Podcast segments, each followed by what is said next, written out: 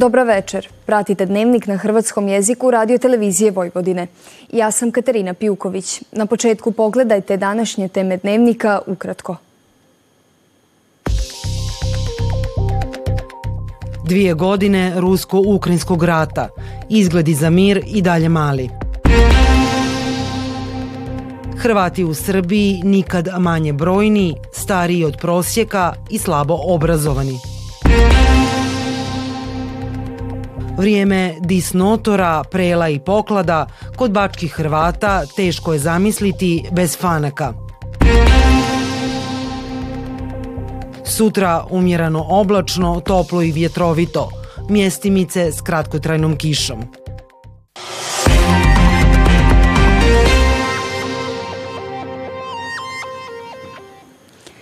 Prije točno dvije godine ruske snage su započele udare na teritoriji Ukrajine, a ratu se još ne nazire kraj.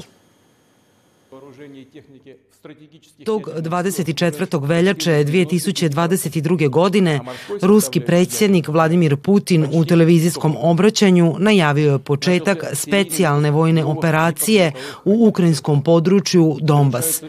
S druge strane, predsjednik Ukrajine Volodimir Zelenski poručio je da će se Ukrajina braniti.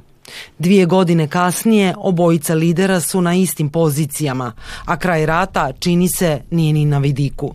Generalni tajnik Ujedinjenih naroda Antonio Guterres pozvao je na mir i pravdu na sastanku Vijeća sigurnosti Ujedinjenih naroda povodom obilježavanja druge godišnjice ruske invazije na Ukrajinu. Predsjednica Europske komisije Ursula von der Leyen doputovala je danas u Kijev povodom obilježavanja dvogodišnjice ruske agresije na Ukrajinu. A u tu zemlju su između ostalih stigli i talijanska premijerka Giorgia Meloni, premijer Belgije Aleksandar De Croo i kanadski premijer Justin Trudeau.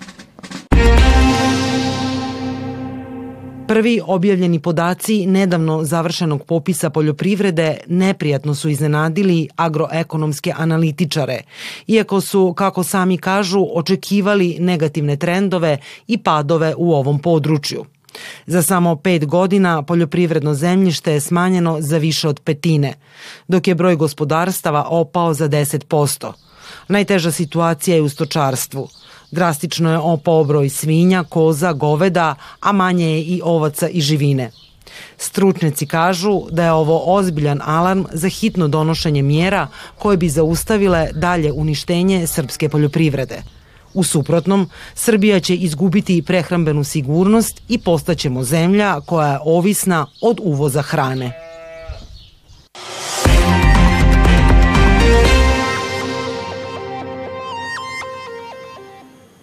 Demografski slom 90-ih, asimilacijski procesi, strah. Glavni su čimbenici koji su doveli do drastičnog smanjivanja broja Hrvata u Srbiji. Tumači politolog i međunarodni tajnik Demokratskog saveza Hrvata u Vojvodini Darko Baštovanović. Prema konečnim podacima s posljednjeg popisa stanovništva u Srbiji, 39.107 građana izjasnilo se Hrvatom, što je najmanji broj u posljednjih stotinja godina. Analiza koju je provela novinarka Jelena Bako pokazala je i da su Hrvati iznad prosječna stara etnička skupina, te da su po stupnju obrazovanja ispod prosjeka u državi. Za politologa i međunarodnog tajnika DSHV-a to je nažalost stanje koje ne iznenađuje. Postoji nekoliko segmenta. Dakle, prvi jeste ono što mi vučemo iz 90. godina, dakle jedan demografski slom koji se desio 90. godina zbog određenih e, zbog određenih aktivnosti tadašnjeg režima, što se ne mora posebice podcrtavati. Druga stvar jeste da mi između popisa 2002. 2011. i 2022. u istinu bilježimo kontinuirano opadanje broja Hrvata. Asimilacijski procesi, dakle to je jedan od faktora koji u istinu utiče na smanjivanje broja naše zajednice. E, nacionalna mimikrija. Dakle, ako usporedite rezultate popisa, vidjet ćete koliko je veliki broj neizjašnjenih osoba, osoba koje se parcijalno izjašnjavaju, dakle koje će se izjasniti pod određenim odrednicama kao što su Bunjevac, Šokac, Jugoslaven, netko će se izjasniti možda kao samo katolik i podcrtao bih svakako e, pitanje straha koje je kontinuirano prisutno. U DSHV-u također upozoravaju da se čak 8% građana Srbije, njih više od 460 tisuća, nije glede nacionalnosti izjasnilo ili je taj podatak ostao popisivačima nepoznat. Na tradicijskim pokladnim susretima na sjeveru Bačke uz druženje služe se domaće krafne koje bunjevački Hrvati zovu fanak. Najslađi desert bunjevačke kuhinje za najveća pokladna okupljanja u Subotici godinama pripremaju kuharica Vera i njezine pomoćnice. Kraj pokladnih okupljanja u Bačkoj najavljivalo je razdoblje svakovrsnog odricanja. Očito skloni dobrom zalogaju, stari bunjevački Hrvati u uskrsni su post željeli ući spremni, s dovoljnim zalihama energije. Iz takvih je nakana tumači se nasta običaj nazvan debeli, odnosno, kako bunjevci kažu, debo četvrtak. Posljednji pred korizmu, kada se moralo devet puta jesti. Pred korizmu, mislim, do sad se ilo i pilo, što kaže sva šta smo kuvali, redom šta se do, došlo, a sad kad dođe debo četvrtak, znači tu se kuva paprika smo, to je kao, mislim, tradicija bila, bar kod mene, kod nas, kod nas na salašu, da se kuvaju paprikaš i pekli su se fanki. Uvodi nas Krista Očanović iz Đurđina u priču o debelom četvrtku i najslađem desertu bunjevačke kuhinje, domaćoj pokladnici koju bački Hrvati zovu fanak. Za pripremu su potrebni brašno, mlijeko, sol, šećer, kvasac, mineralna voda te vješte i snažne ruke. Ovo ti je jedan od najtežih poslova. I onamo kad dođemo kod šporelja, prošle nedelje smo pekli za veliko prelo, Sad u nedelju pečem, ali to ću ja sama kući peći, pečem 320 komada za vreme sićanja. Da ovo je mene moja mama naučila.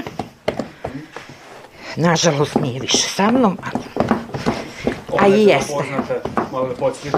Ona je bila ovaj, poznata i kuvarka, kuvala po svatovima i pekla fanke. Moja Mariška.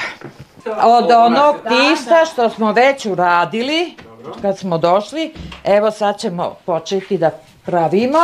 Evo ti pristo. Evo sad ćemo početi da ih pečemo. Napravimo malu, razvučemo. E, sad su već ono što treba, nisu kao oni, ali sad su već ono što treba, što vidiš. Vera Cvin godinama je glavna kuharica zadužena za bunjevačke fanke u domu Demokratskog saveza Hrvata u Vojvodini. Na debeli četvrtak s pomoćnicama svake godine ispeče oko 2000 fanaka. Trostruko više Vera ispeče za ostale pokladne zabave u Subotici. E vidiš, ovi su dobili sve svoje što treba da dobiju i oni su već, imaju veće plaše, a to zavisi kako razvučem, kako napravim. Ajde recimo tu rupicu dole. Fanci su simbol debelog četvrtka. Poslužuju se s premazom od pekmeza, slatkog sira, čokoladne kreme, no postoje i izvedbe s kobasicom, odnosno divenicom. No kada su svježi, još vrući, najbolji su bez dodataka. I drugi dan vikenda bit će nadprosječno toplo, ali pripremite kišobrane.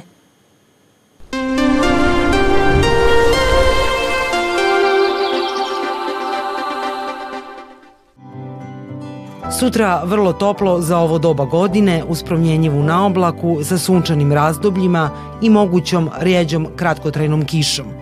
Puhaće slab do umjeren južni, u Banatu povremeno pojačan jugoistočni vjetar.